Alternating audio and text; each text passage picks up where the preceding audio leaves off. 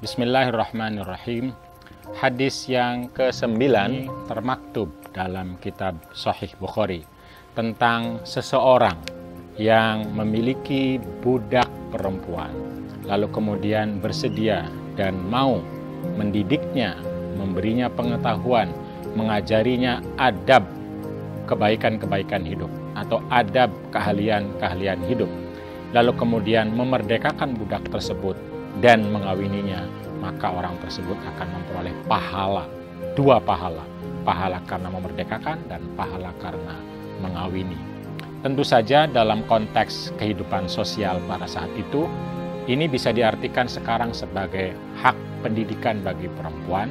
hak e, memperoleh keahlian hidup atau kreativitas hidup dalam kehidupan sosial, dan juga memperoleh jaminan-jaminan sosial untuk ke arah depan yang lebih baik. Karena pada saat itu tentu saja seorang budak yang dimerdekakan lalu menjadi manusia yang utuh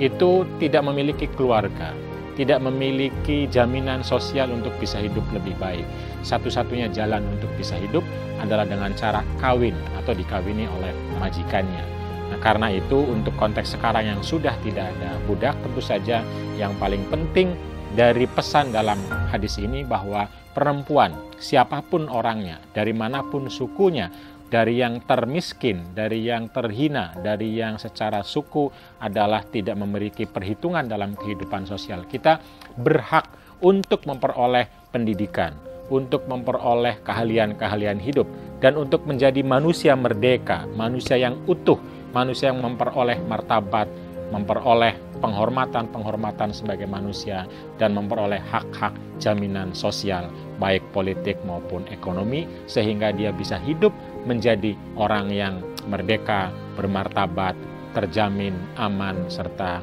mampu mengarungi, melewati seluruh tantangan-tantangan hidupnya dengan jaminan-jaminan yang diberikan baik oleh individu keluarga, terutama oleh sistem sosial yang diciptakan melalui undang-undang dan kebijakan-kebijakan negara. Sehingga tidak perlu lagi dalam konteks kehidupan negara sekarang atas nama Islam,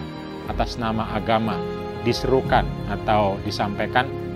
bahwa negara bertanggung jawab untuk memastikan tidak ada perempuan yang terlantar, perempuan mana pun, siapa pun, dari etnis mana pun dan dari agama apa pun bahwa mereka sebagai manusia, sebagai orang yang harusnya terhormat, harusnya bermartabat dan merdeka, mereka semuanya perempuan itu berhak atas pendidikan, berhak atas jaminan-jaminan sosial, berhak atas kebaikan-kebaikan hidup untuk menjadi manusia yang baik, bermanfaat, dan memberikan kebaikan kepada orang lain.